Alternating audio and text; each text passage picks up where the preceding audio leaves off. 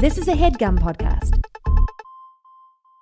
Today's episode of the Black Girl Nerds podcast is brought to you in part by. Brought to you by the Academy Award nominated movie about three extraordinary women who never gave up and made history Hidden Figures, starring Taraji P. Henson, Octavia Spencer, and Janelle Monáe. Own a piece of history. Hidden Figures, now available on digital HD, Blu ray, and DVD.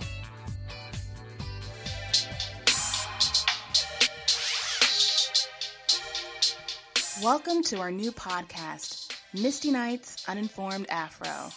The new podcast series will dive into the origin stories, character development, and story arcs of our favorite black superheroines and characters in comics.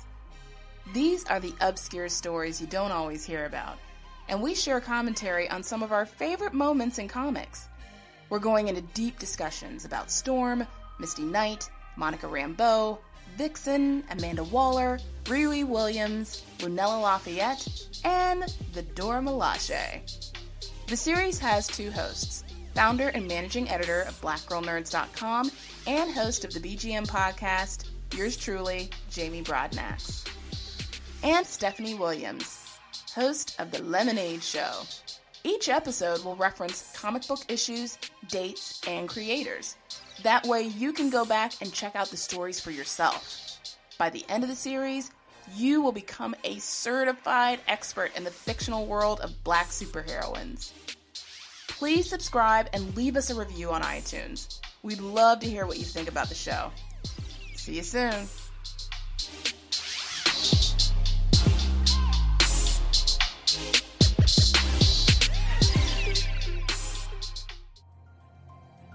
Shannon, CG, Lauren, and Mel form the Nerds of Prey.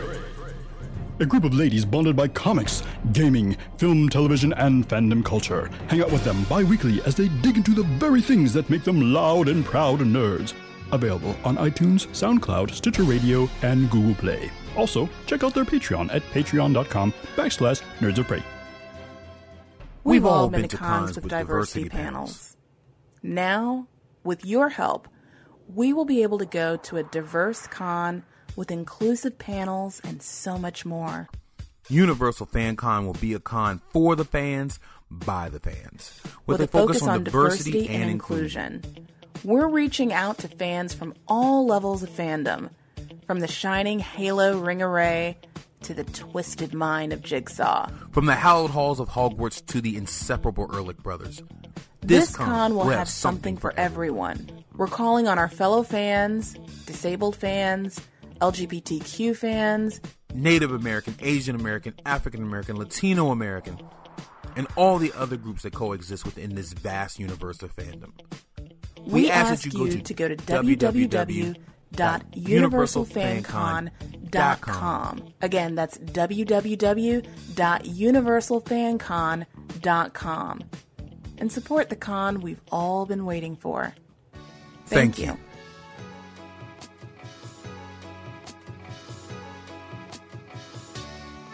Hi, I'm Melody Cooper, director of The Sound of Darkness, and you're listening to Black Girl Nerds podcast. Uh, my name is Ta-Nehisi Coates. I write for The Atlantic, and I am the writer on uh, Black Panther right now, and you are listening to the Black Girl Nerds podcast. Hi, I'm Vincent Jerome, and you're listening to the Black Girl Nerds podcast. This is Theo Rossi, and you're listening to the Black Girl Nerds podcast.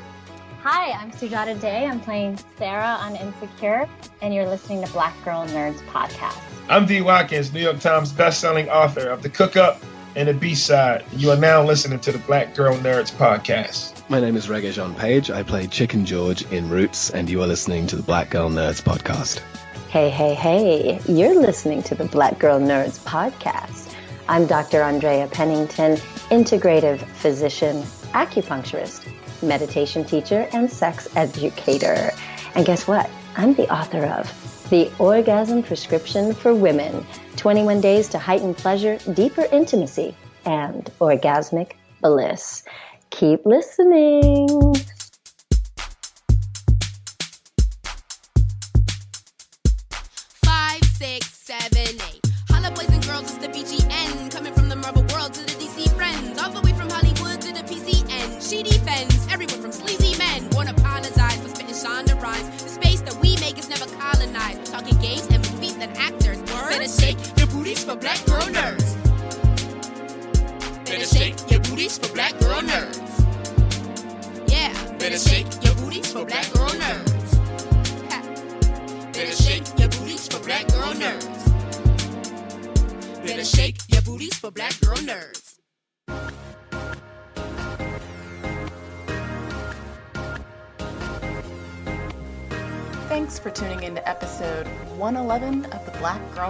Podcast. My name is Jamie and I am your host. This episode is titled Raleigh Ritchie, Black Ink, and Ernie's Trio. Three segments. In our first segment, we invite the one, the only, Raleigh Ritchie. You also know him as Jacob Anderson, or you may have heard of him. He plays the role of Grey Worm on HBO's Game of Thrones. He chats with us about his music career and he geeked out with us a little bit. So we talked about the latest Thor trailer and about comic book movies in general. That segment is hosted by yours truly, Jacqueline, Kayla, and Kendall. In our second segment, Jessica does a one on one interview with creators Craig Rippon and Faith Rippon. They're doing a new film called Black Ink People of Color in Comics, and they've got a Kickstarter going. So they're going to give you all of the latest information about this film that they're trying to raise money for, and we've got less than a week to go. So definitely check out that segment. In our third segment, we bring back, this is his second time on the Black Girl Nerds podcast, the legendary Ernie Hudson. Ernie is a busy guy. He's got three projects that he's working on currently, which includes APB on Fox, Grace and Frankie on Netflix, and Graves on Epix, And he's going to talk about all of those. He does it in a one on one interview with Karan. So that's our show, fully packed, great guests, great projects. Hope you enjoy it, and please continue to spread the word about the Black Girl Nerds podcast. And if you're ever interested in supporting us financially, you can go to patreon.com forward slash black girl nerds. So thank you so much for tuning in to BGN 111. Raleigh Ritchie, Black Ink, and Ernie's Trio. Enjoy!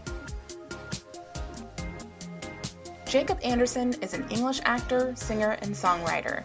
As an actor, he is best known for his role as Grey Worm in the television series Game of Thrones, as the leader of the Unsullied, and his reoccurring appearances in the first seasons of episodes in Broadchurch. As a musician, he uses the alias Raleigh Ritchie. His debut album, Your Man Now Boy, was released in 2016 to very positive reviews. Welcome to this segment of the Black Girl Nerds podcast. My name is Jamie. I am your host.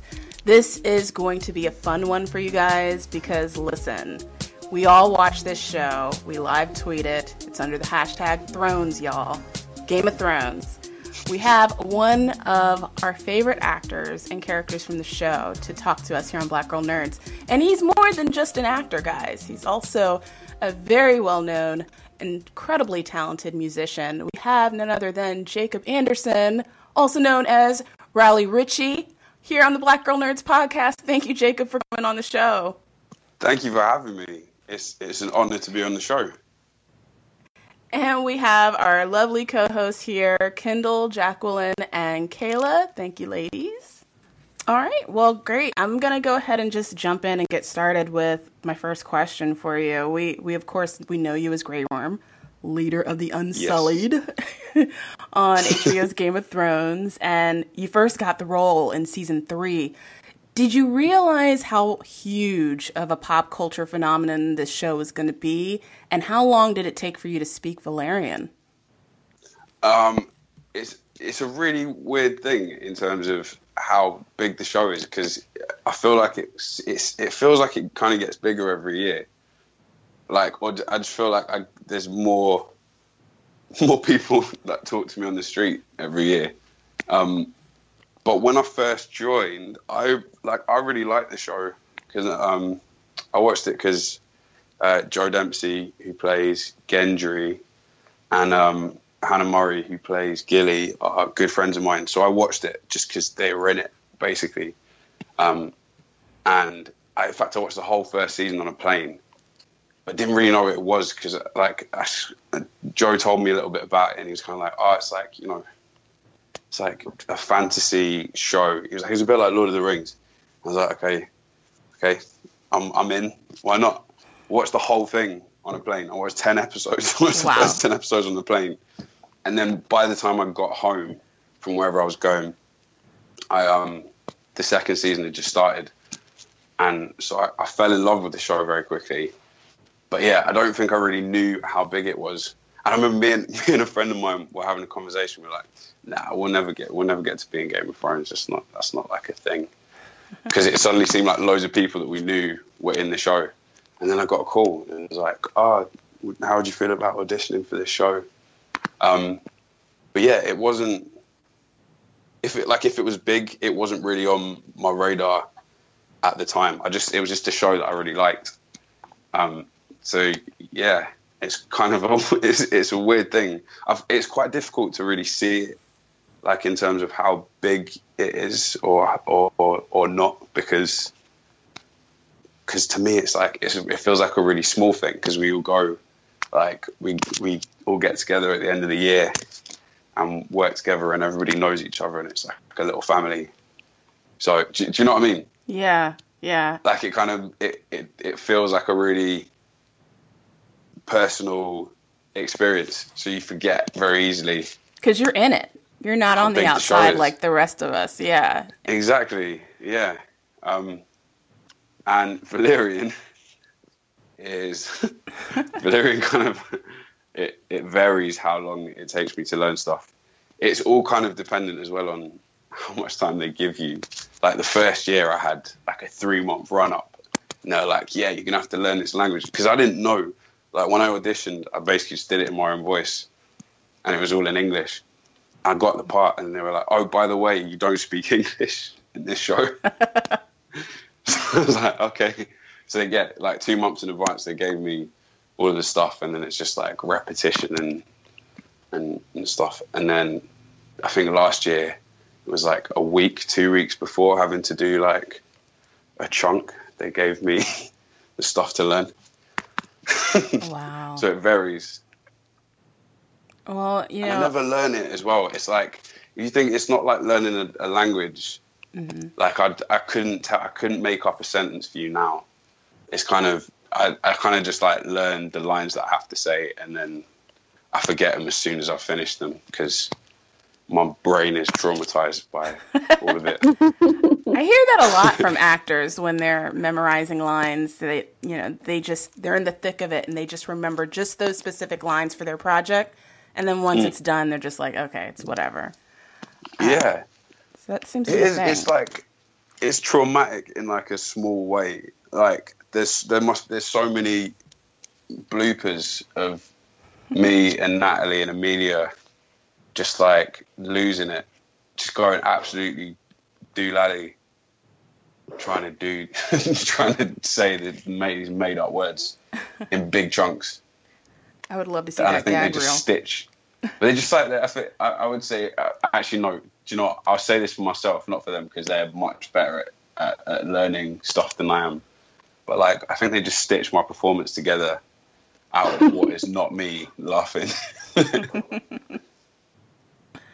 Well, that's awesome. You know, in addition to your work on Game of Thrones, uh, you're a musician. As Raleigh Ritchie, Yeah. you have this very beautiful and velvety melodic sound. Like, I really love your vocals. Um, Thank you. and your lyrics are really deep, and it's about very personal issues in your life too, um, as well as your Mm. relationship. So um, I understand you've been making music for a long time. Can you tell us the first moment when you decided music was something you wanted to do professionally? Um, yeah, it's weird. I, like, I'm not sure that I ever had like a this like a one defining moment, but for me, like I used to do, I used to make music in my lunch hour. Like I didn't, I didn't do lunch. I didn't play sports or anything. So I just kind of like would go into.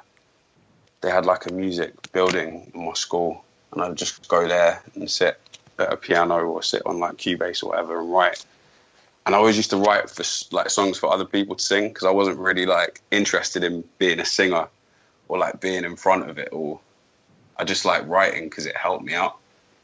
And so basically, it was my way of like talking and my way of like articulating things because I'm not I'm as you'll find out in this interview, I'm not the best at like making sort of succinct, succinct points well. so like writing a song, writing a song is my way to articulate how I feel about something. And I think as soon as I discovered that, I was like, yeah, this is like a thing that I need to do because it's better than me just sort of like stewing in my feelings and, and going mad. So I think it's just a general feeling of like necessity to writing a song and what it does for my my soul, my head. All right. Well, this is Jacqueline. That's some that was like stuff. A, I was like, a, okay. well, I feel like you are being very succinct, and I really didn't know how to segue from that because you kind of just threw yourself under the bus a little bit. I'm like, I feel like you're great. I'm melting. I'm British. I'm British. We're like British people. We're like we we we're very hard on ourselves. I don't know if you you noticed that. Yes, I was just about to say, as a BBC fangirl, I've actually known that for a while. Y'all are very self-deprecating. Um, very self-deprecating. Fact, yeah, but as a BBC fangirl, I loved you first in Broadchurch um, before Game of Thrones, and I was like, this kid I recognize from that. So I was really happy to see you on the show. And now that you're on the show, it's this huge global cultural thing that everybody is a fan of. And I'm sure, even though you're probably as awkward as I am about that kind of stuff, you're like awkward about fan interactions. But what is the weirdest, funniest thing that someone has done on the street when they met you, like fangirl out or ask you to speak Valyrian to them? I mean, I don't know what's happened. well, because like I'm, I'm sort of, I'm quite an introverted person. Like I don't really I wouldn't say that I, I caught attention when I'm like walking around or anything. Um, so I always think it's weird if anybody comes and talks to me. I'm like, why? Why do you? Why? Why would you want that? Why would you want to do that to yourself? Um, but uh, the weirdest one is still like it happened. Um, I guess after season four, I was on the subway in New York, and I had my head down and I just heard, wait, can I, am I allowed to curse on this? Yes. I love the fact that want, people always ask us permission. I love that. I don't know. It might be all ages. I'm not like. And I'm over. Yeah, it's nice, but I'm over here like you do whatever you want to, sweetie. right. So I was on the subway and someone just went, "Fuck yeah, Grey Worm!" Like, Whoa, whoa, what? And I looked up, and there was this, this dude was just like had his his newspaper up, and he was like, you know, oh, oh no. Um, he was like, you know, like a respectable. I don't know what that means actually. I don't know how you define it respectable, but looked like a kind of respectable dude, like middle-aged dude. And um, yeah, and that was it. He just went back to his paper. and I was like, are we, are we not gonna? not only am, am me and him not going to address this, but there's nobody else on the subway going to address that that just happened. This is weird. That was a weird interaction. that was a strange thing to do. I love that because that would have, I don't know if I would have been that much, but I would have just maybe pointed and giggled and been like, oh, there he is, and then walked away. so, well, uh, it's like, it's, it's one of those things that I'm starting to think like, did it, did it really happen? Did it really happen? Because it's not a normal thing to do. Like, I mean, I guess the subway in New York's kind of like the underground in London. Like a lot of weird shit happens, but like nobody's ever like corroborated that story before, and I'm starting to not believe it myself. But it was pretty, yeah, that was pretty weird. I believe it happened because people are that weird um, people have people people have those moments but um, more more on like something you're probably more familiar with is people freaking out in concerts um, when you're performing and such um, your music like and every time you talk about it the thing i always notice is like every interview is like um, we don't know how to like classify your style or type of music and they come up with weird ways to categorize it. Well, I'm not going to go there, but you obviously Yeah. have a lot of eclectic influences and tastes. So give me your dream lineup, like, you know, start, middle, end. Give me three acts that you would you would love to see, living, dead, whenever. Are they okay? Living or dead? Yeah, living or Um, dead. Okay, so I would probably start with. Let me see. Oh, it's hard. This is a hard question. But it's I would. fun. it is fun. It is fun. I'll go for. Let's say, um, Death Grips to open, Okay. just to like, just just to like get everybody warmed up, and then Beyonce. She's amazing. All live. right. And so it's like, and I'm kind of like, I'd put Beyonce as the headliner, but but she's still sort of in the middle of the three acts. And then following Beyonce, I'd just get, I'd have Donny Hathaway just like, Oh. just hmm. thrashing out on his piano, just like, I don't know if any of you guys have heard the the Donny Hathaway live album, but it's, Yeah. in my opinion, it's, it's the greatest live album of all time. And I feel like that he would be, he'd make a good post Beyonce because Beyonce is like your big, like flashy, blockbuster headliner, and then you got something like like a like the best palate cleanser you could ever have in your life. Oh, I love you for that one. And I'm still sad that people think that Michael Bublé did that song and they don't realize that was Donny Hathaway's song. Whoa. Like I get so mad about that. Whoa, whoa, whoa, whoa! Hang on, what Michael Bublé song? Yeah, so Michael Michael Bublé did Donny Hath. Yeah, he covered. Um, I've seen him. I, I can't remember the name of it. You know, a million places. Yeah, he covered it, and people think it's his song. They don't realize it's a cover. What song Uh, for you? Yeah, yeah, song for you. There you go. I'm Sorry, not the name of it. Yes, I- I'm gonna look. get on Twitter and I'm gonna I'm gonna be like, seriously, seriously, because I'm about to start some know- shit. I mean, you know this. People don't have their musical history. People don't realize that Bruno Mars owes like Morris Day and the Time royalty checks, as far as I'm concerned. But you know, whatever. Yeah. to to be fair though, ironically enough, there's a song on that live album called "Jealous Guy," which I thought was a Donny Hathaway, Hathaway song, but it's it's a John Lennon song. Yeah. It's on that album, but Donny Hathaway does it better than John Lennon, and that's probably a controversial opinion, but he does. it. So um, this is Kayla, and I, I'm Hello. hi.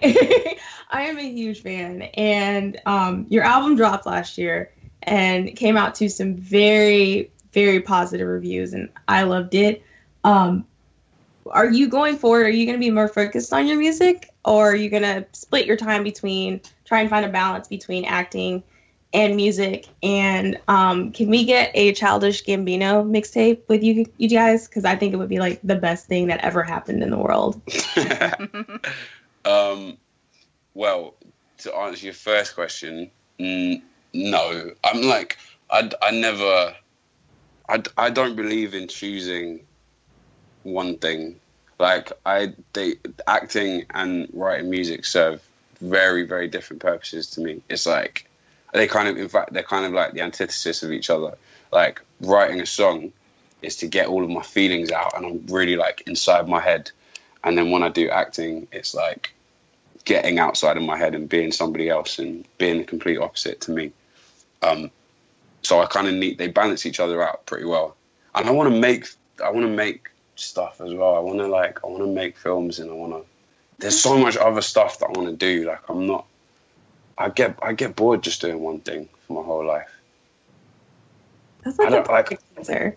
That's I don't believe that anybody should ever tell anybody else what to do. Yeah. Gen- like generally, and I think like it's important for any, like no matter what job you have, no matter what you're into, like if there are other things you want to explore, then then explore them because we're not like we're not on Earth for that long. I think it's important to to at least try these things. Scare yourself, do stuff that scares you, and all of this stuff scares me, so that's why I do it. Um, to answer your second question, I I doubt very much there will ever be a Donald Glover Raleigh Ritchie mixtape, Childish Gambino Raleigh Ritchie mixtape, because I'm trying my hardest to not ever meet him.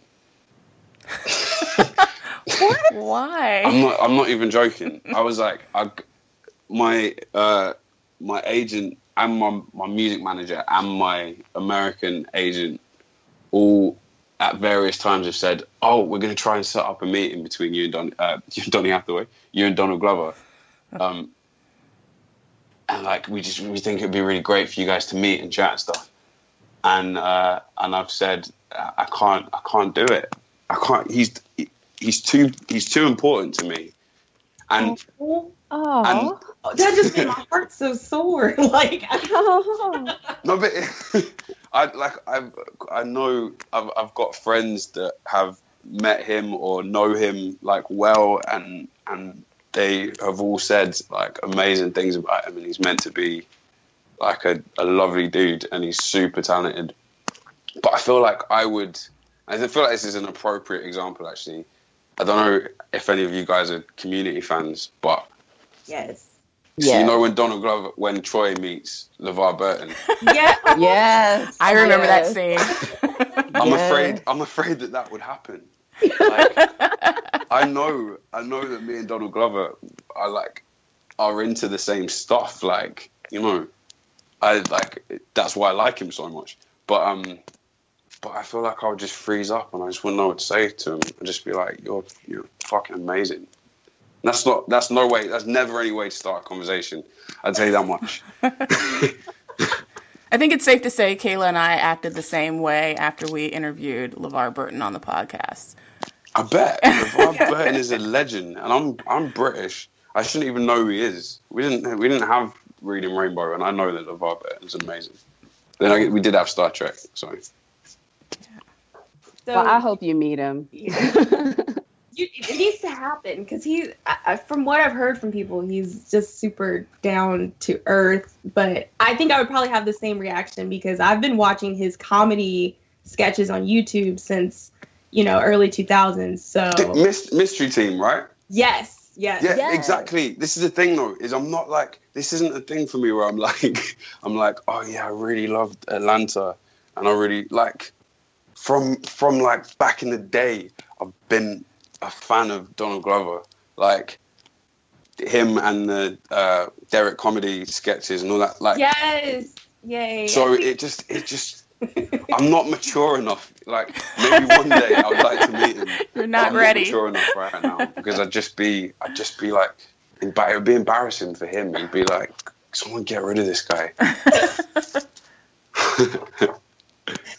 so you're kind of showing a little bit of your nerdy side. So this kind of goes into my next question. We are built on all things nerdy. Well, we like to call it blerdy, black and nerdy.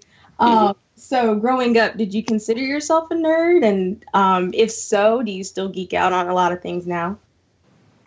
Well, I mean, when I was growing up, I'm gonna make I make myself sound really old when I say this actually, but when I was growing up, like, it wasn't okay to be like a nerd or a geek. Like that was not.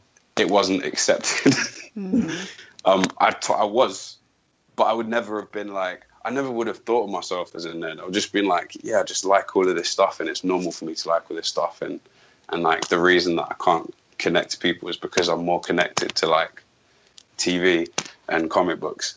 But um, but the most amazing thing about I think like the internet really is what made it happen. Is like the older I've got, like as I've just just as I've gone on, it's become more and more acceptable. And um, uh, I don't know exactly what my point was, but yeah, I was I was a, an Uber nerd. I am an Uber nerd. it's, a, it's a really weird thing for me because I'm in a show that people are really nerdy about, but I'm super nerdy about lots of other things. And I love I love Game of Thrones, but I'm not a nerd about it because I'm close to it, if you know what I mean. Yeah. So it's kind of Yeah. weird to yeah. So are there what what do you geek out on? What, what would you say other than other than music that we can see? Um, films. I, I mean, I try and I try and watch everything that's out, even if I'm not, even if I don't think it's going to be that great. I mean, like there's there's probably exceptions. There's definitely exceptions. I haven't seen Beauty and the Beast yet. I don't know. I don't know why. I'm just not that interested in it. But I've watched every. Do you know what I mean? Like I, I try and watch Oh, whatever's out in the in cinema and the by the week. either. But I feel are like you don't touch perfection. I don't feel like you touch Disney perfection, so that's how I feel about their live action right now. So I'm kind of right there with you. Mm-hmm. But I like. Do you know what I will say for that film is I kind of like the whole thing. Like, uh, what's her name? Emma Watson's um, position on like maybe we could. Uh, obviously, I haven't seen the film, but like loosen the Stockholm syndrome thing a little bit so that Belle's not just like uh she's not she's not mental. it's like, do you know what I mean? Mhm. Like I like I like that she's she's like there's a feminist angle to bring to this, and I think to most, if we're being honest, to most Disney classics, they're not they don't really hold up in that regard. So I kind of I like the idea of that. I just haven't been to see it yet. um, so yeah, I'm very nerdy about films. It's kind of hard to talk about what you what you like. I don't know if you found this, but I'm like, if you asked me stuff, if you're like, what about that? I would probably like fire off for about 15 minutes about something that you just haven't. Like if you were like, oh, what do you think of Steven Universe? I could give you like an essay on Steven Universe and why I love it. Oh my But, like, god, we're That Steven just Universe made my fans. I, yeah. I need nothing else. I, that just made my day. Like my whole month is ruined. Thank you. Do you know what's really good as well that I've just started watching that I haven't that I, I just it just went by me is uh Star versus the Forces of Evil. Yes. That show is great. She's amazing. It's really Um, good, and it's not getting the hype that it deserves. And I, I'm very adamant about that. I think I think Disney are uh, they're starting to they want a bit of that that Adventure Time Cartoon Network kind of action. They'll get there. Like, we need to get rid of our squeaky clean image. Um, yeah, well, I mean, I'm ner- I'm nerdy about a lot of things. I, I still I still buy comic books. I still like I haven't really changed since I was a kid. Um, I love I watch a lot of TV.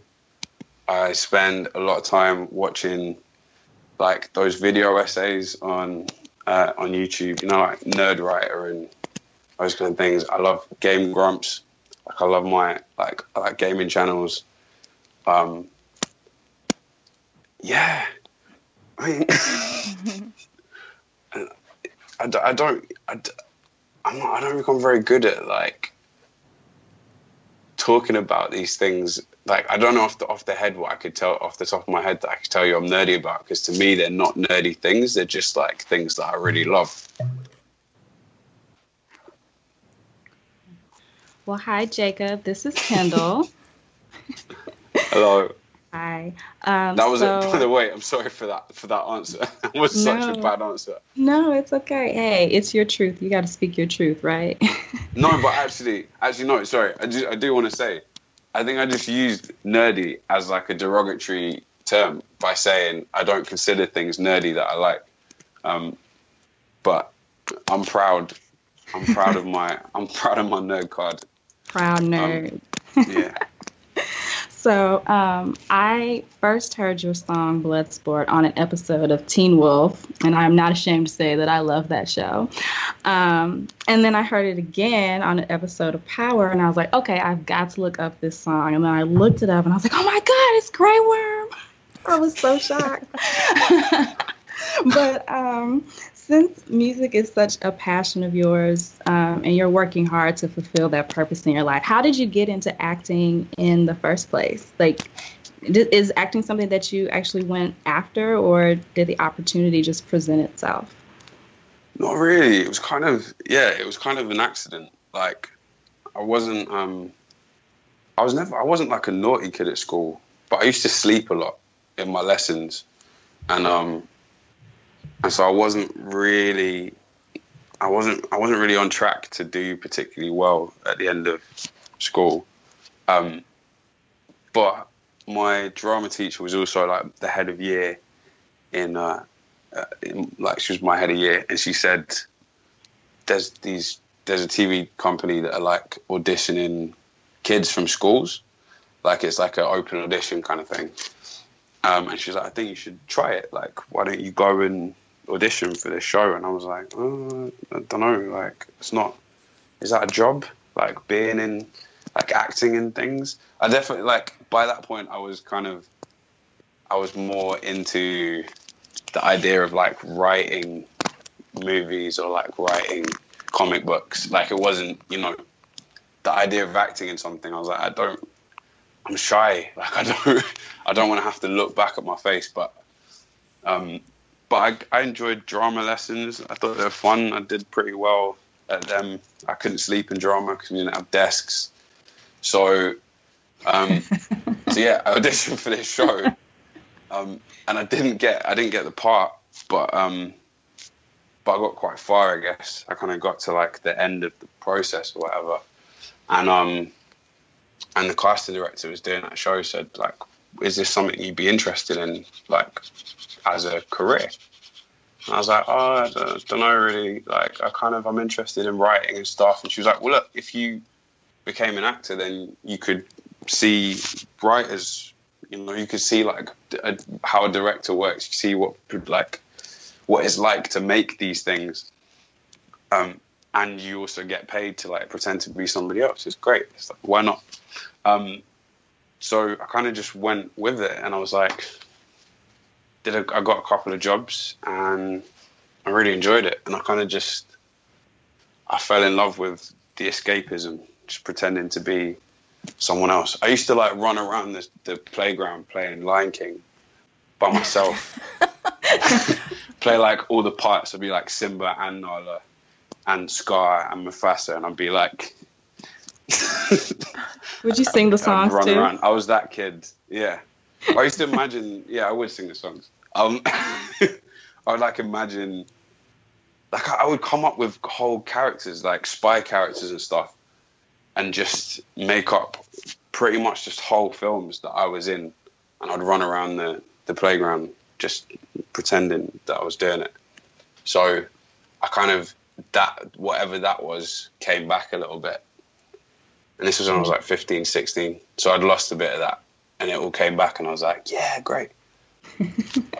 tap into that um tap into that imagination. exactly. Exactly. Yeah. I have a very big imagination, sometimes to a fault. So do I. I completely get it. um, so like a lot of people like to put artists like in a box, you know. So if they see you doing one thing, if they see you acting, they just think of you as an actor. Then they see you doing something else, and it's it's just kind of weird. I don't I don't understand why people do that, but you, you spoke a little bit about it earlier. What advice can you give to artists who are hesitant to pursue multiple artistic outlets, um, just out of fear that people will view them as like being an imposter or something? It's silly, but you know, Yeah. people- no, we all get we all get that. I think I think anybody that makes a thing. I mean, I'm sure you guys get this as well. Like imposter syndrome when you kind of Yep. feel like oh I'm a fraud and I don't deserve to be here and mm-hmm. like other people have have made this possible so therefore like I have nothing to do with it I don't deserve it Yeah. I think like when you accept that other people feel those things that lightens the load a little bit I think but also I, I feel like if you want to make stuff for a living you kind of have to accept that like you can only really do well at it if you truly love it because it you, like i always say to people when people say like oh you know like how do i how do i become like a singer like a big like how do i become a big singer?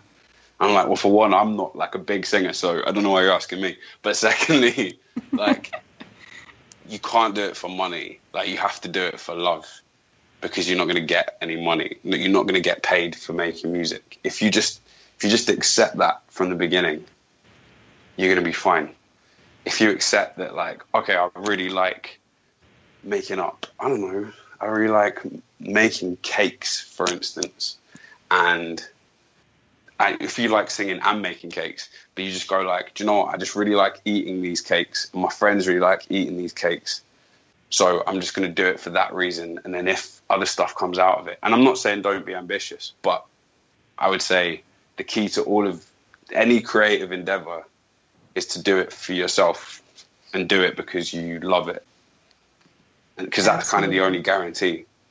Um, but I would also, if I'm being really honest, like it's tough. Like it's tough to to be to do more than one thing and kind of be like you know like I don't I'm not earnest about anything really like in the traditional sense. I just because to me it's like I I love my job. Like I don't want to take myself seriously. I'm not that's it. I don't take myself that seriously. But um but like people will be like what do you want to do most this or that? Or like if you do this thing it's going to undermine the other thing and people do try and put you in a box and you just kind of have to like i've definitely learned over the last few years like you just got to remember why you did it in the first place. Like you just have to and you just have to shut those voices out. Yeah. because because people will it makes people uncomfortable i think i think people think of you as greedy or or as I think it's. I feel like maybe it's slightly different in the states. Actually, I've found when I've gone over to the states, like people are excited that I'm interested in more than one thing. But I think sometimes in this country, sometimes not all the time, but I think definitely in the press and stuff in this country, we don't like. We love an underdog, but we don't like a. We don't like somebody who's. We don't really like ambition in the media, like in the press. I don't think the people are like that here. I love my people. and Um, we love you. I didn't really answer that question Yeah, question we love your properly, people but too. just just Yeah. do it. Is that that's like the thing that I that's the best advice that I could give is just do it. Don't worry about what anybody else says. Don't don't ever prevent yourself from doing something that could potentially make you happy. That's that's that's the realest thing I can tell you. It's real.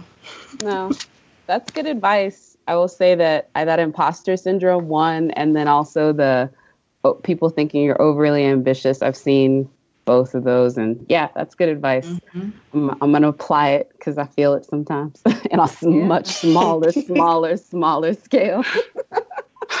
um, anyway, so it's Jacqueline again. Uh, Game of Thrones, to bring it back to to our our, our all mutual love, um, is kind of filmed a worldwide, literally everywhere. It seems like they have locations and sets where they're filming year round, and they have these huge production values. I mean, last year it feels like y'all filmed like nine movies practically with the way they did those sets and stuff. Um, Yeah, and you've been a part. uh, yeah, exactly. And you've been a part of a lot of them. Um, which one was your favorite to shoot, or maybe which one was the hardest because of the location or the demands of the scene? Um, the hardest to shoot.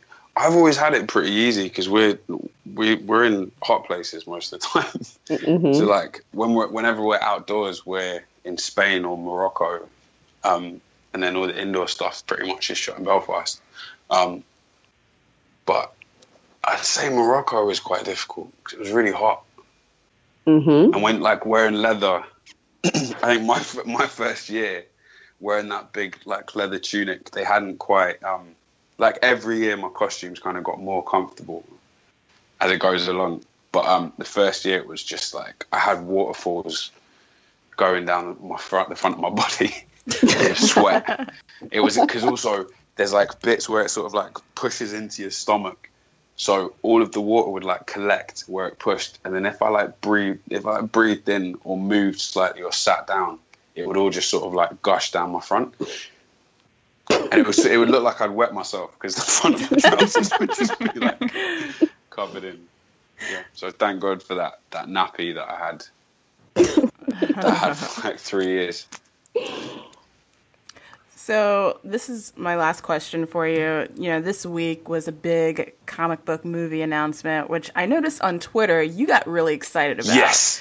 Are we t- yes. Okay. Now, right. Yes. Yes. Yes. Okay. See, Let's look go. how excited Jacob is getting right now.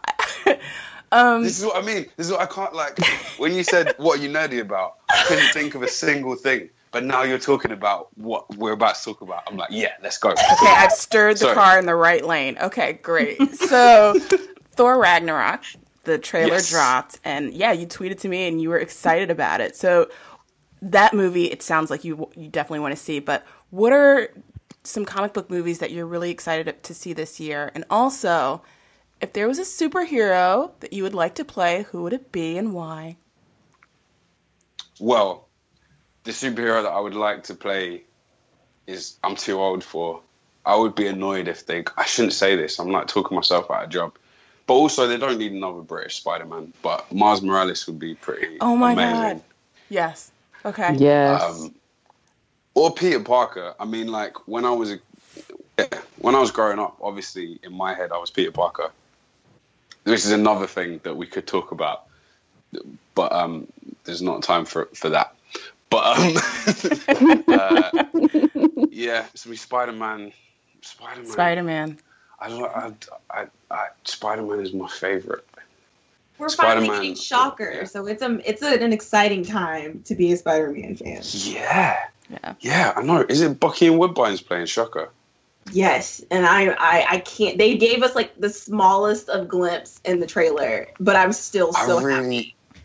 I really hope that he's like doing something in it. I really hope he's got something to do. He's he's such a good actor. I, I really hope that he's got like they give him some space to be an awesome villain, and they don't like Jamie Foxx him. Oh God. Yeah. Uh, let's let's not see that happen Um, again. So yeah, What What were you I'm excited really about Thor Ragnarok? Because I mean, you you were geeking out over that. Everything. Yeah. every everything. Like I think like the the MCU uh, incarnation of Thor, like Chris Hemsworth as Thor is is amazing. Yeah. I think like it's it's kind of like the comedy is he's like the comedy center of the MCU. I think like, and I'm talking about like from the from the top. I'm trying to think of who else there is that is like a good example of that. And I don't mean like smarmy, not like Tony Stark. Like, anyway, yeah.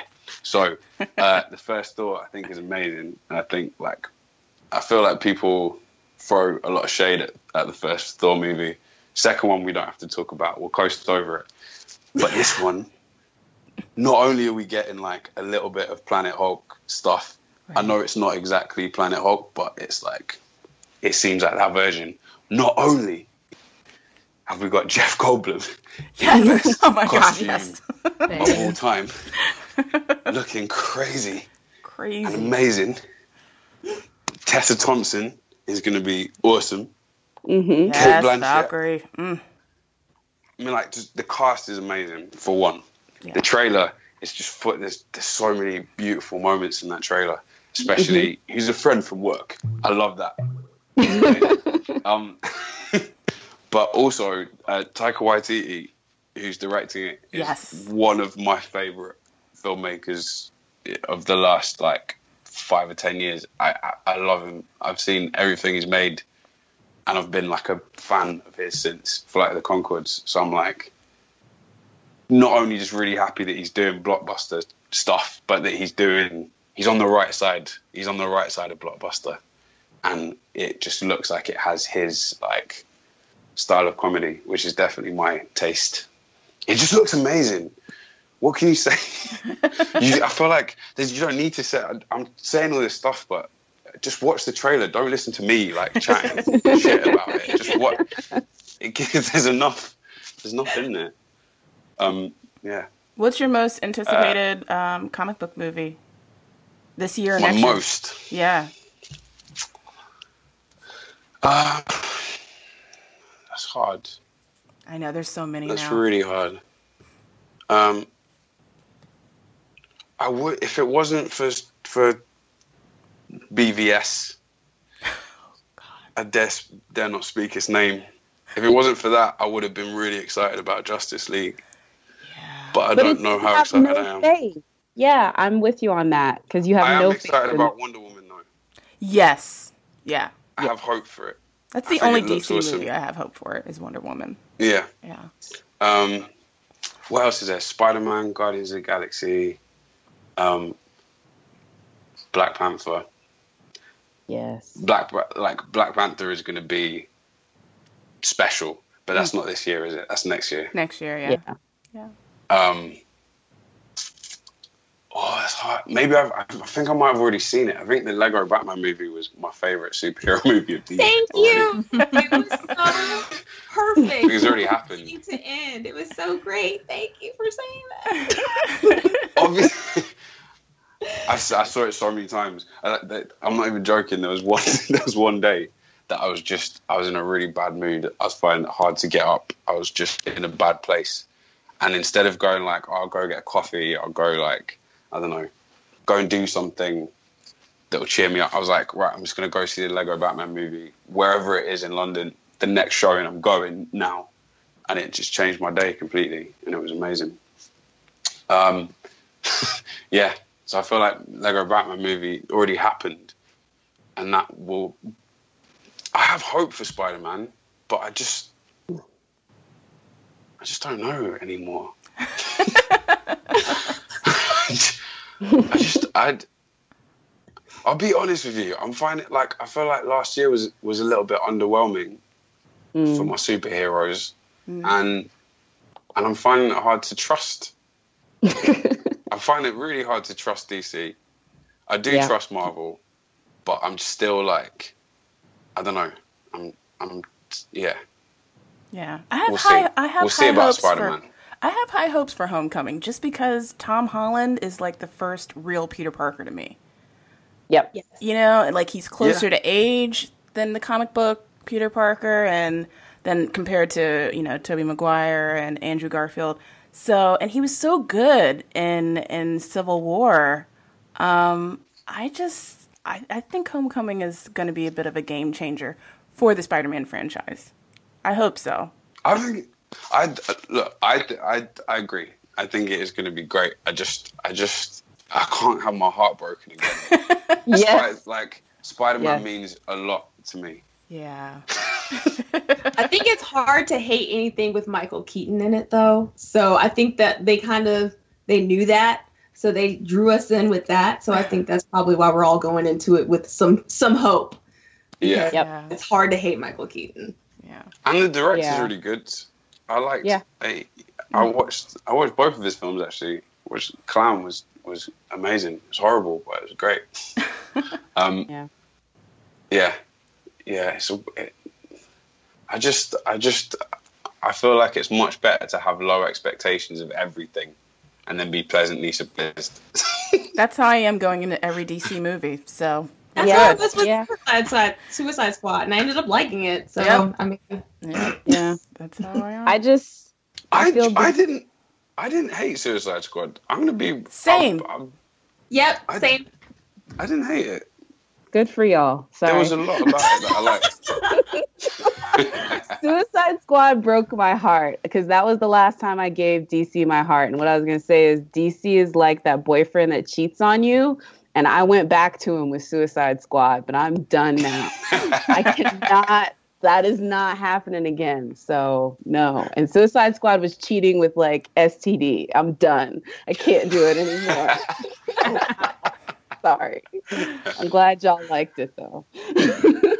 I didn't say I liked it. I said I didn't hate it. yeah. But, but Yeah, it's there's more, a yeah. difference. It's those low expectations. That's what it was for me. Like I just went in super low and I was like, well, it's not as bad as what everybody's saying. But Yeah. Yeah. X Men Apocalypse. So I mean, yeah. yeah. See, see, we got let see that I couldn't. My expectations couldn't be any lower after seeing Apocalypse. Apocalypse, yeah, that's true. I was good. I'm totally not gonna ever get hired by any of the. I forget. Genuinely, I forget sometimes. like, Hey, we shade on I'm like, these. I'm on Twitter and I'm like about to start saying something about a film I've seen. And I'm like, oh shit! Like either either like a friend has been a part of it, and I'm like, oh, that, that they, I know they work really hard on that. Or I'm just like, I'm never gonna get a job with with that studio. Like Warner Brothers aren't gonna hire me now. But I did love Lego Batman. You know what? Listen, we shade on all these studios all the time, and they still invite us to the junkets. They still invite Yep. us to the screenings, so it's all good. All press is Oh, but- good press. Don't don't don't get it mixed up because they need you guys. They they need reviewers and and like fans. They don't need another actor. Oh, yes, they do. There's plenty You're on the hottest show on television right now. You're good. You're Oh. in high demand, yeah. at least as far as we're concerned. And you geek on you geek out on Steven Universe. I'm pretty sure Rebecca Sugar would put you in pretty much anything that she does going forward. Ah, she is she is an amazing human being. She just just she's just awesome. I'm like, yeah, I think she's amazing.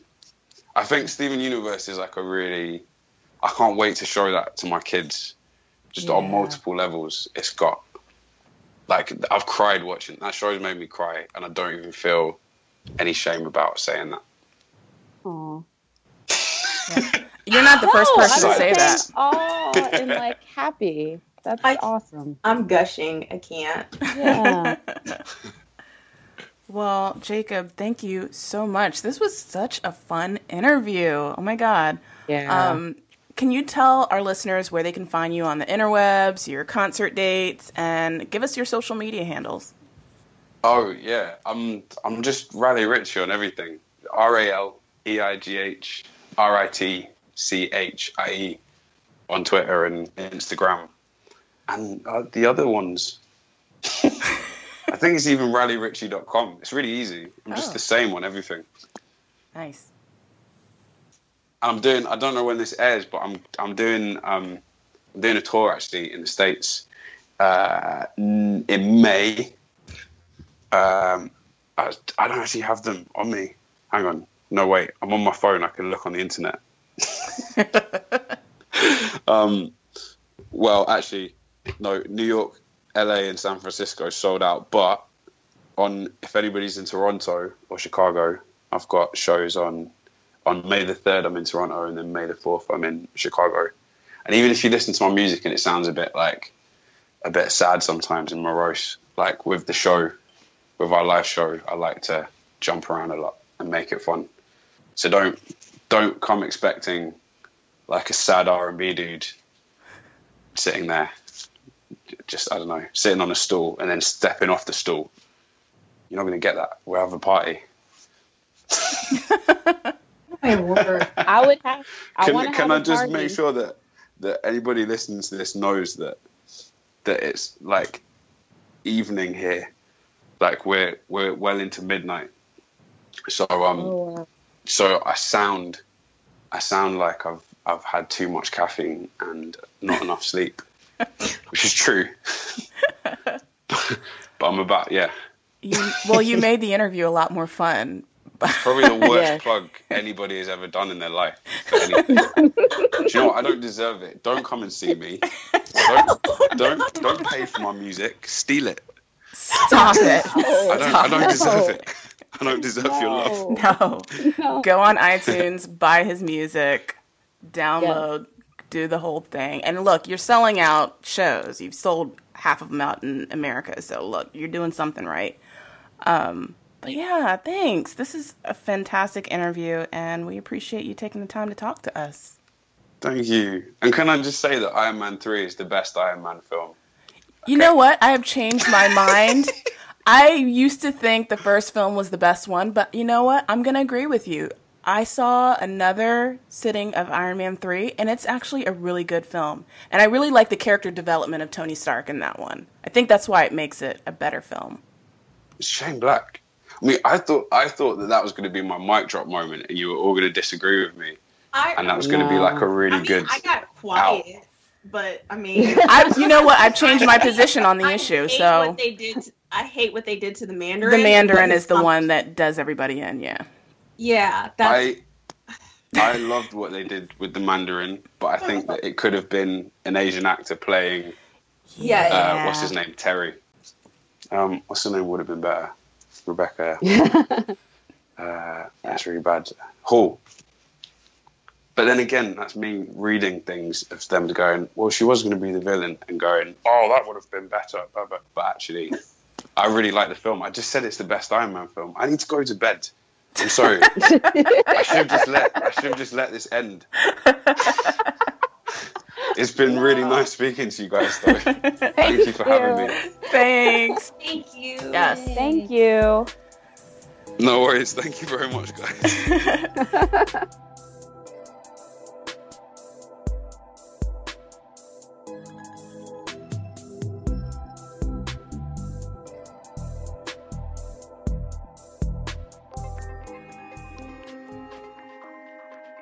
based on the incredible untold story of Katherine Johnson, Dorothy Vaughan, and Mary Jackson. Brilliant African American women working at NASA who served as the brains behind the launch into orbit of astronaut John Glenn. A stunning achievement that turned around the space race. The visionary trio crossed all gender and racial lines and inspired generations. Own a piece of history. Hidden Figures, now available on digital HD Blu ray, and DVD.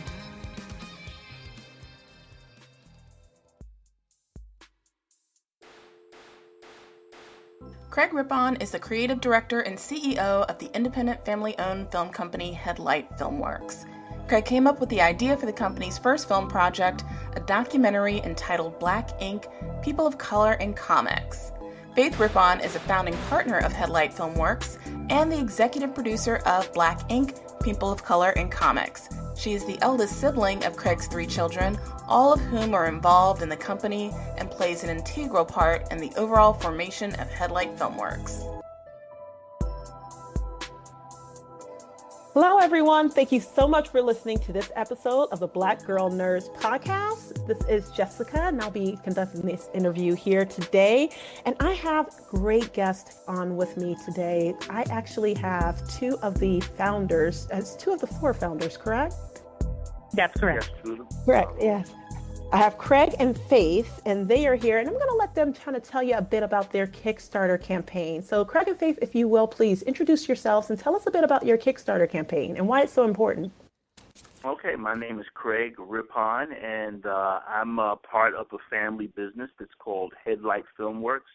We just uh, we're putting out our first film called Black Ink: Examining the Contributions uh, to comic to the comic book industry by people of color. It's our first project, and but hopefully not our last. And we've got a Kickstarter campaign that we're running. We're trying to get uh, fifteen thousand four hundred and sixty four hundred and sixty six dollars. Right now we're at nine thousand six hundred and seventy five dollars, and we've got thirteen days to go. So we're trying to get everybody and anybody who's interested uh, to to donate, pledge, to get us to our goal because we, like I said, we've got 13 days to go, and with Kickstarter, you know, it's either all or nothing. So that's who we are, and I'm on the phone with my daughter Faith Rippon, and uh, we're, we're all we're part of, of the family business. There are three three uh, of us other than ourselves, and we're trying to get this thing flying. So anything you can do to help us out would be fantastic. Right. Hi, guys. Um, I am Faith, the other partner, one of the other founding partners. I am also executive producer on the film. Um, and the actual title of the film is Black Ink People of Color in Comics. I wanted to make sure that I, we got that right. So that way, if you were to go to Kickstarter, you'd be able to find the project under the correct title. Um, so this project is extremely important to me because, for many reasons, and one of the reasons, the major reasons that it's important to me is because it gives us an opportunity to really highlight and put the spotlight on Black creators who are creating content for readers of all different ethnicities, but um, we're highlighting Black representation in comics, in the comic industry. And I think that's very important um, for a number of reasons, me, especially being a mother of two young daughters who are very impressionable. It's important for me to know that they're seeing characters that look like themselves. Um, in many different industries. But kids we know and people people alike, of you know, no matter what age, race, creed you are. You look at television, you look at things, and, and what you see. Um, that has a very deep impact on you, a very heavy impact. It, it says something. It speaks to you. And if you're looking at characters on the screen, especially heroes, you want to be like them, right? And so you develop, you you hope to acquire or you know have some of that, whatever it is that they have that that that you know you cheer them on for. You want to have some of that inside of you. So that's why the the project is important to me, and I hope that it's just as important to many others out there so important that they decide that they want to donate or back us, as I like to say. Awesome, awesome. So you hit on a couple of different key pointers there, and I think you know I was actually listening to uh, some of the past uh, BGN episodes, episode 106 in particular. So you guys can go check that out if you guys are listening. Okay. Uh, but Enrique Enrique uh, LaSalle was there on the uh, podcast, and he had said something that really struck my, you know, that really spoke to me as a content creator. And he said the um, being an author and a content creator gives you power and possibility. And I really started to think about, wow, that really, it really does. It really gives you an ultimate power, and the possibilities are endless with content creation, right? So, why is it so important for you all? I know, Faith, you've kind of devolved a bit um, about your daughters, but Craig, why is it so important that as, as content creators, we, we show up and really show out and create this content? Why is it so important? Well, Black Heroes Matter. Like the, we had the T-shirt on our site that says that Black Heroes Matter, and uh, not just content in terms of the, the, the heroes that you create because let's face it, we all look for something to identify with. We always, everyone looks to see themselves in something. You know, I hear a lot of white people who say, "Oh, you know, it doesn't matter. You know, we don't really care about about that. It's, it's about good story." But I notice every time there's a character that's that's, for example, in the Hunger Games, Rue. Uh, they made Rue into a black young lady, and everybody started freaking out. Well, it wasn't black people who were freaking out; it was white people. And if it doesn't matter, then why were you freaking out? It obviously it holds a great deal of importance in, in in a person's mind. So it's not just about the creating the characters that's important, but we want to focus on the people who are behind the creation of the characters, who are contributing in the industry. Because you know there are there are um, basketball players, football players, rappers, so on and so on. There's all these images of accepted roles for black people in business, in, in, in certain businesses. But there aren't very many slots outside of some of these roles that you think of a black person occupying. So what we want to do is highlight those black people who, who are occupying the spots that you wouldn't ordinarily think that the black person would be doing and really give them some shine because whatever image you project in front of a people long enough, that's what they gravitate towards. And there are all sorts of black people doing all sorts of things. I mean, the movie Hidden Figures. Who knew? You know, who who who who knew? Obviously, someone knew because someone investigated it and turned it into a movie. But I can't tell you how many black even historians watching the movie, and I heard them in interviews saying, "I never would have known. I never knew."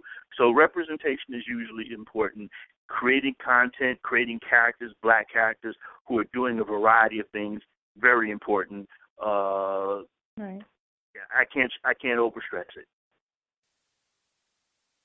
All right. So yes, tell us a bit about your um, your your experience in the uh, comic book industry because I know you have a, a, a a long history, right, of being in the comic. Well, I, I, I worked in um I worked at Milestone Media uh, up until they closed. I, I got there towards the tail end of of of their uh, workings.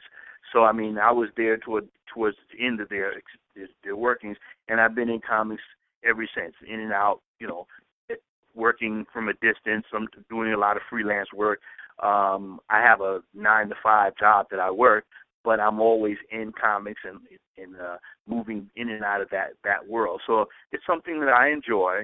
And when I'm up late at night, I'm looking for something that's inspiring because I'm working on a project on my own, a graphic novel of my own called Dreamcraft. Uh, if you look me up on Facebook, Craig Rippon, R-I-P is in Peter, P is in Peter, O-N is in Nancy. Uh, you'll see me, and you can look up my the things that I'm working on.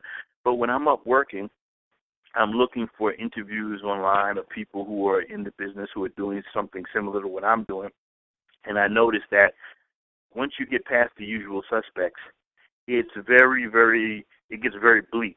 You keep running into the same names with the same stories over and over again. So I wanted to put together something that highlighted uh, the people that you don't always hear about and bring them out into the front. So we got all the same people, but we got a few people that you don't see very often. So uh, I'm very I'm very proud of that. And right right now, what we need this money to do is we need the extra Kickstarter money to reach those places that we need to get on a plane to get to California, New Mexico, Chicago, Detroit, North and South Carolina, all these places that may be a little too far for us to drive in our car. Up until this point, we pull we've paid for everything out of pocket but now we're looking to reach out to people to see if they'll be willing to help us make this make the last in the leg of this journey uh, with uh, some air airfare and and uh, we'll get this thing done. I think I have a tendency to answer too much of the question. That's okay. And Faith, for you? Um, for me, I my background in comic books. Um, basically, you looking at my father, and seeing the work that he created uh, ever since I was a child, I've grown up in a home where my father was all about creating um, content and and working. I think believe he did ghost work. Dad, correct me if I'm wrong for Archie's comics. So I grew up seeing a lot of that, which was really cool. I'll never forget um, one of the trips that he took me on, uh, me and my siblings on. Actually, we were living back in New York City in the Bronx, and we got on a train one day, um, and my dad said, "Hey, we're gonna go out," and we go downtown, and it's this huge comic book store. I don't remember the street that it was on, and we had the opportunity to walk through, you know, the the the, the comic store, and he gave us an opportunity to pick out any comic book that we wanted. Um, and so that was one of my first experiences where I got to pick out my first comic book, and I was so excited. And I remember skimming through, you know, looking for characters, looking for somebody that I thought was cool. And the closest thing that I could find that related to me was a comic book. Um, I don't know for those of you who remember if this is even still out, but it was a comic book called Vampirella. And I remember I gravitated toward that comic book because it was a woman and it was a superhero and it and it was like, wow, this is something that's interesting. Um, but, you know, lo and behold, she wasn't black. I couldn't necessarily identify with her with anything other than the fact that she was a vampire. So that was my first comic book. And ever since then, I developed a love for comics, or a love for comics in the sense that anytime you know I, I for example i love comic films. Anything that's marvel anything that's dc that comes out i'm going to go see that in the movie theaters. I'm going to get excited about it. I might as well be promoting and marketing the movie for them. Um i just don't get paid for it but it's extremely thrilling to me to go and just really get into it and, and see these characters on the screen and see these heroes and cheer for them and cheer them on you know? Uh I love characters that are larger than life, um, so to speak. Um, in some sense, I'm always I, I'm rooting for the superheroes as opposed to if, if it was a war between the villains and the, and the human beings, like in uh, X Men, I think Days Past or whatever the, whatever it was. I'm I'm rooting, rooting for the superheroes, or even if it's the villains, anybody going against humans makes no that doesn't make, it might not make much sense. But the point is, is that comic books is huge for me. Um, comics, anything you know, sci-fi, I love that sort of stuff, and so I've grown up with that, and I hope to pass that on to my daughters because it gives us an opportunity. For me, it's always given me an opportunity to escape, you know, to escape. Life sometimes can be tough, and the things that we're seeing, especially in this day and age, um, you know, you don't want to hear about all the craziness every single moment of the day. You want something to sort of take your mind off of the sorrows of this world. So um, you you sort of can escape into a comic book or into some sort of science fictional world and and and just get lost. And that's what I love about uh, about comics, and that's sort of where I come from. So it's a big part of my family. It's a big part of us and who we are. And so that's why when my father told me about this, came up with this idea for this project, I was like, let's go! I'm so excited about this. We get to do this. And not only do we get to do this, but we get to do this and highlight the creators, the content creators who look like us, who we can relate to, who we can identify with. And so the stories that they're telling as a result, we can identify with. So I am excited. I am more than pumped and I just I can't wait. We need this money. So I'm I'm I'm really hoping and, and praying and believing we're getting this money to do this. Wow. Wow, that's wonderful. So it's really a, a, labor of love, as well as I can totally see the enthusiasm whenever I see your post on Facebook or Instagram. I'm like, oh my gosh, go girl, go! Because you, you, I can really tell, and I think the passion for just the craft of it all really comes through, um, and as well as your father, whenever you all speak about of the project, um, about the content creators, so you're able to support um, as well as you know gain something back from the fact that you are able to uh, push them out there and help them leverage and, and empower others with that content, as well as get something back and seeing that content, and like you said, losing yourself within it. So that's awesome. Yeah. Um, so tell me, last question here, or almost the last question, I should say. Favorite comic book hero? Uh, you know that that fluctuates. Right now, my favorite comic book hero would probably be Black Panther, and that's probably because I'm really excited about the fact that Ta-Nehisi Coates has been writing the book for uh, for uh, I guess almost a year now, and mm-hmm. they're also uh, working on the Black Panther movie that's going going to come out next uh, year. So I'm really excited about the Black Panther and that whole world. Um, so I, I guess prior to that, it would have to have been Spider Man, but they kind of messed with Spider Man a little too much. I, I, I like the Miles Morales Spider Man. He seems to capture the flavor of what Peter Parker used to have, which is that the, the young, inexperienced character way back, because I'm an old comic book guy from the Steve Ditko days. But it fluctuates. I fluctuate between those those characters. Um, right now, Black Panther would have to be the, the one. So for me, I'd have to say it'd be Logan um, from X Men right now. It does fluctuate as my father says, but I've always had this.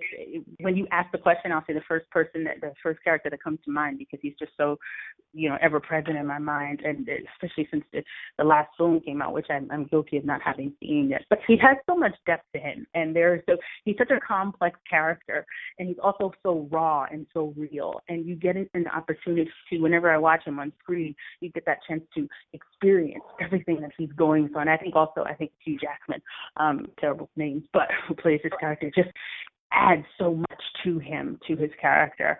Um i love you know watching the watching reading about the backstory um you know learning a little bit about learning a lot about i should say his life and what he went through as a child and and how that followed him.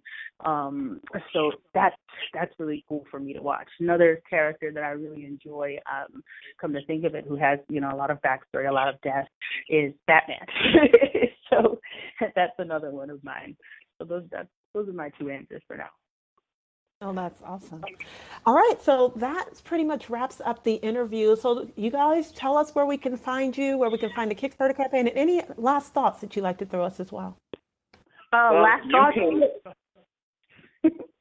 Go ahead. Yeah, actually, I wanted to say something because you came up with a great idea. I'm going to put it on my. I'm going to make it a part of the Kickstarter tom- uh, tomorrow. I'll develop a, a um, some uh, a tag for it and put it into the Kickstarter as a, a reward incentive. Um, anybody who donates can donate a thousand dollars that wants to get a spotlight on their business or a spotlight on themselves. I will personally work up a piece of art for them, uh, modeling a character, turning them into a superhero or something, and modeling them after the, the superhero that they want to be, or create one that they want to be and uh, and that they can use in an ad to advertise whatever business idea, whatever business concept they have. So that is something that we can work on together. Uh, anybody who donate a thousand dollars or a thousand dollars or more will get that, along with some other uh, add-on incentives that go along with that, such as a, uh, having their names listed in the credits and some other some other items that I will think of. But I will make sure that that goes up tomorrow. So that's all I have to say. Uh, anybody who wants to uh, pledge, go to Kickstarter, look up Black Ink People of Color in Comics, and hit that button. And that's what I wanted to say. I wanted to thank everyone. If there's anybody who's listening who is already a backer, I'd like to thank each and every person who has backed us so far. If you are listening to this podcast and you are inspired to donate, again, please go to the Kickstarter page, click the search icon, go to Black Ink, People of Color in Comics, and back us. We need all of your support. Um, we were to get overfunded, that would be fantastic because that means that some things that we didn't count into this um, into this budget, we'd be able to, to you know pay for certain such as checking luggage and things of that sort. So um, again, thanks everybody for listening, and we appreciate your support. Thank you. Thanks, Jessica. Craig and Faith, thank you so much for joining us. Thank you. Have a good day. Bye bye. Thank you. Bye bye.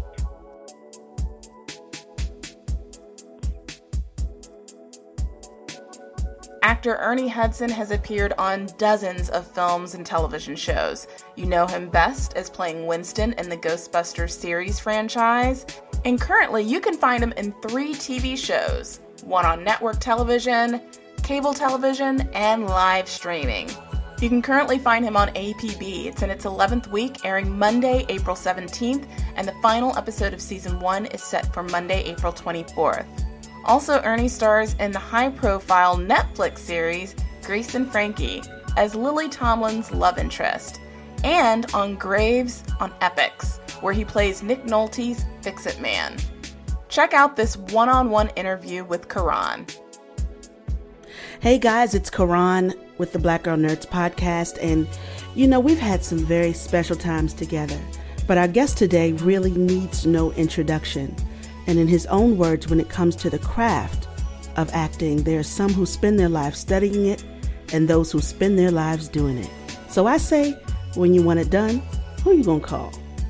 I am calling the esteemed artist of stage and screen. It is an honor to have Mr. Ernie Hudson with us. Welcome. Well, thank you. It's great to be with you. now, Mr. Hudson, you are a very busy man. You are currently in three series.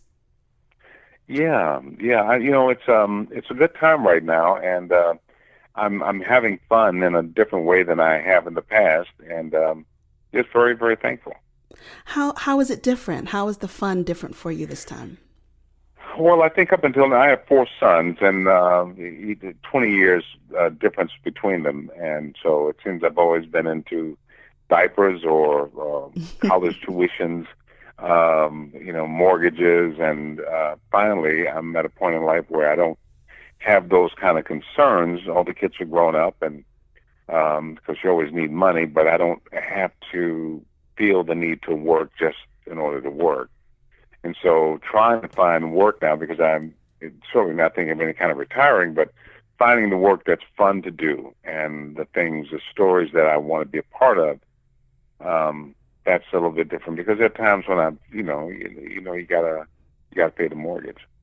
Absolutely, it's a different kind of freedom, though, isn't it? I have grown children too, so I'd certainly understand. Yeah, it is. also, I think that you reach a point where you realize that you're never going to get the money that you thought you might or mm-hmm. that you want, and so maybe it's time to be content with what you have. Well, Ernie, you are currently starring in one of the shows that I really am enjoying. It's called APB, and it airs Monday nights on Fox. Can you tell us a little bit about your character? Yeah, you know, I I, um, I read the script and I was so um, excited about the script more so than the character. Um, I love the idea of um, policing um, being able to have access to some of this modern technology. Um, we're still dealing with policing as um, you know a separate entity from the community, mm-hmm. and you know more force, more jails, more all that stuff. Um, sounds maybe good to some people, but it doesn't work. It's not very effective. And so uh, we see the problems that are coming out of it, which is devastating to certain communities. So when this script, I read the script and about it shows about a billionaire who kind of comes in and he brings all these high tech toys that exist now, but um, our police departments and, um, in fact, the public really hasn't had access to this technology, which is too bad. It seems like it's only been available for the wealthy or, mm-hmm.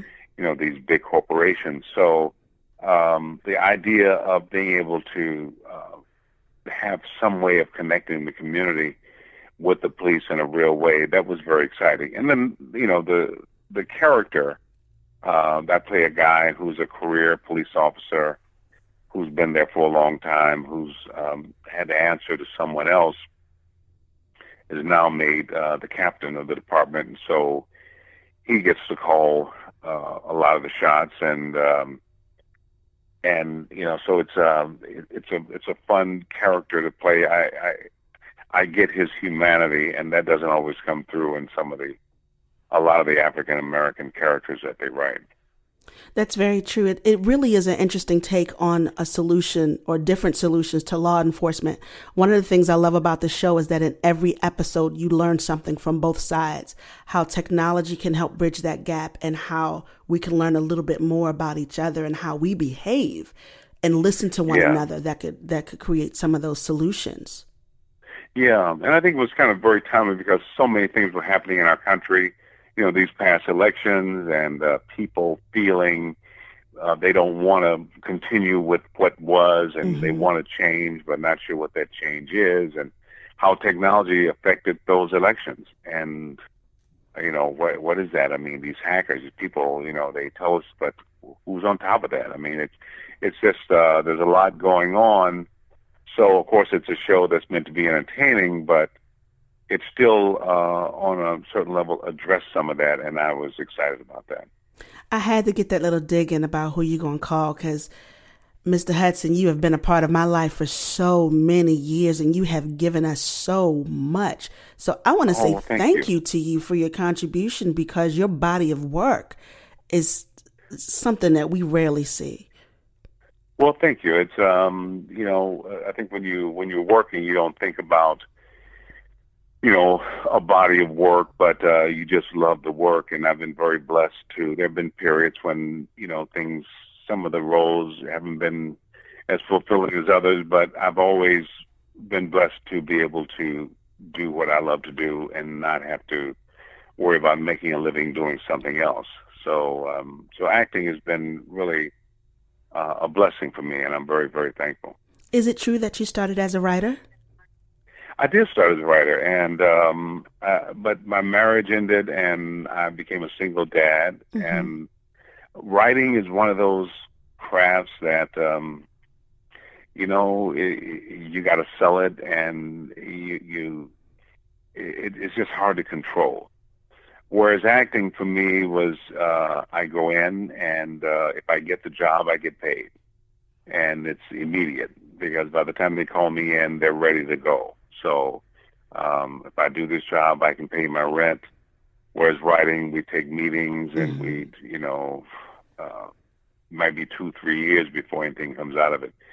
Uh, I wish I had um, kept writing on a regular basis, and so as I'm older now, it's harder to get back to. But um, but acting really became uh, what I do. I, I think um, it took me a long time to accept that. I, I think I put writing on a higher level than acting in my own mind. Mhm. But um, but I'm an actor. That's that's what I do. Through and through. And I mentioned that you star in three shows right now. We have APB on Fox. You're also Yeah. playing on Grace and Frankie with Lily Tomlin. Yeah, yeah, that's uh, you know, it's funny. Yeah, it's three different shows and it's three different characters, and I, I'm very thankful to be able to sort of play all three. I love working on Grace and Frankie. Um, you know, Lily Tomlin, Jane Fonda, Martin Sheen, Uh-huh. Sam Waterston. These are people I've watched my entire career, Yes. and I have so much respect for what they do. Uh, especially Lily Tomlin, she's so down to earth and so giving. And what I loved about Marta uh, Kauffman, who um, created Friends and she created this show, um, and she um she cast me in a show uh, called um, Call Me Crazy, where Jennifer Hudson played my daughter, and that's when we first worked together. But uh, she brought this character to me that is just a guy. I like, uh, as an African American man, so much of what I'm asked to do, it's playing something, playing angry, playing Mm-hmm. you know, but it's it's the real humanity doesn't get a chance to come through. um, because the story is being told by somebody else, and you're just there to play that note. Right. But uh, and Grace and Frankie is just a guy who's you know has lived a good life, and he likes this lady because she is kind of uniquely who she is, and um, 30 years ago, uh, he might have chosen uh, a mate for other reasons, Mhm. but um, he just likes her, and uh, and I think his humanity comes through, and I think that's really important because that is the thing that we we ultimately share, and and that's the thing you want to bring to in all your characters, but but I especially like the Grace and Frankie uh, uh, doing that, and the show Graves with Nick Nolte and Sela Ward. Yes, it's a guy Epix. who's you know, yeah, that's an Epix, and it's a political insider. Um, the first season, they they included the character, but I think the character is going to be more fleshed out in the season coming up.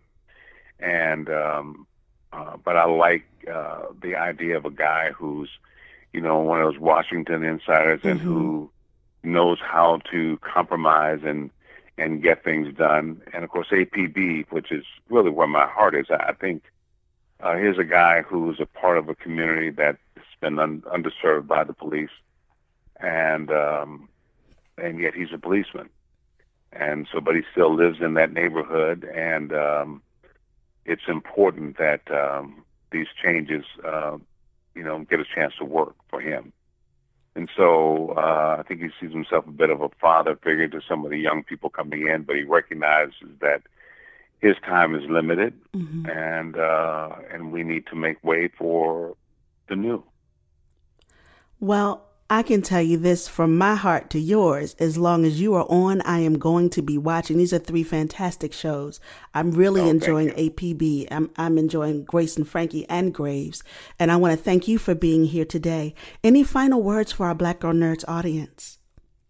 Well, you know, I, I just um, I think it's very important that we remember that um, this, all of this, you know, everything that's going on, it's ours. We need to include it. Uh, in the APB, the captain, the role I play, keeps talking about this is, you know, my neighborhood, my district. Mm-hmm. um, this is a part, you know, this is ours, and we need to claim it, and we need to realize that we we have a shot at, at whatever we, you know, of winning, of of achieving what we want to, and I really think it's important uh, that we remember to return home. So many of us left our communities, and uh, there's still people back there struggling, and we need to support those people.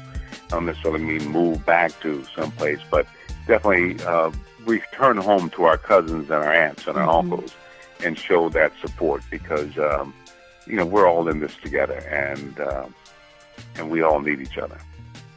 Ladies and gentlemen, Mr. Ernie Hudson, thank you so much. Thank you. Great talking to you.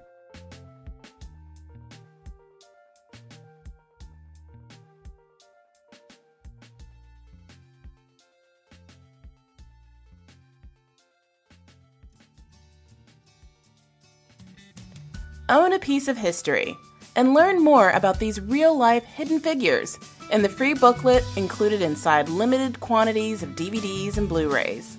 Available at select stores nationwide. Hidden Figures, now available on digital HD, Blu ray, and DVD.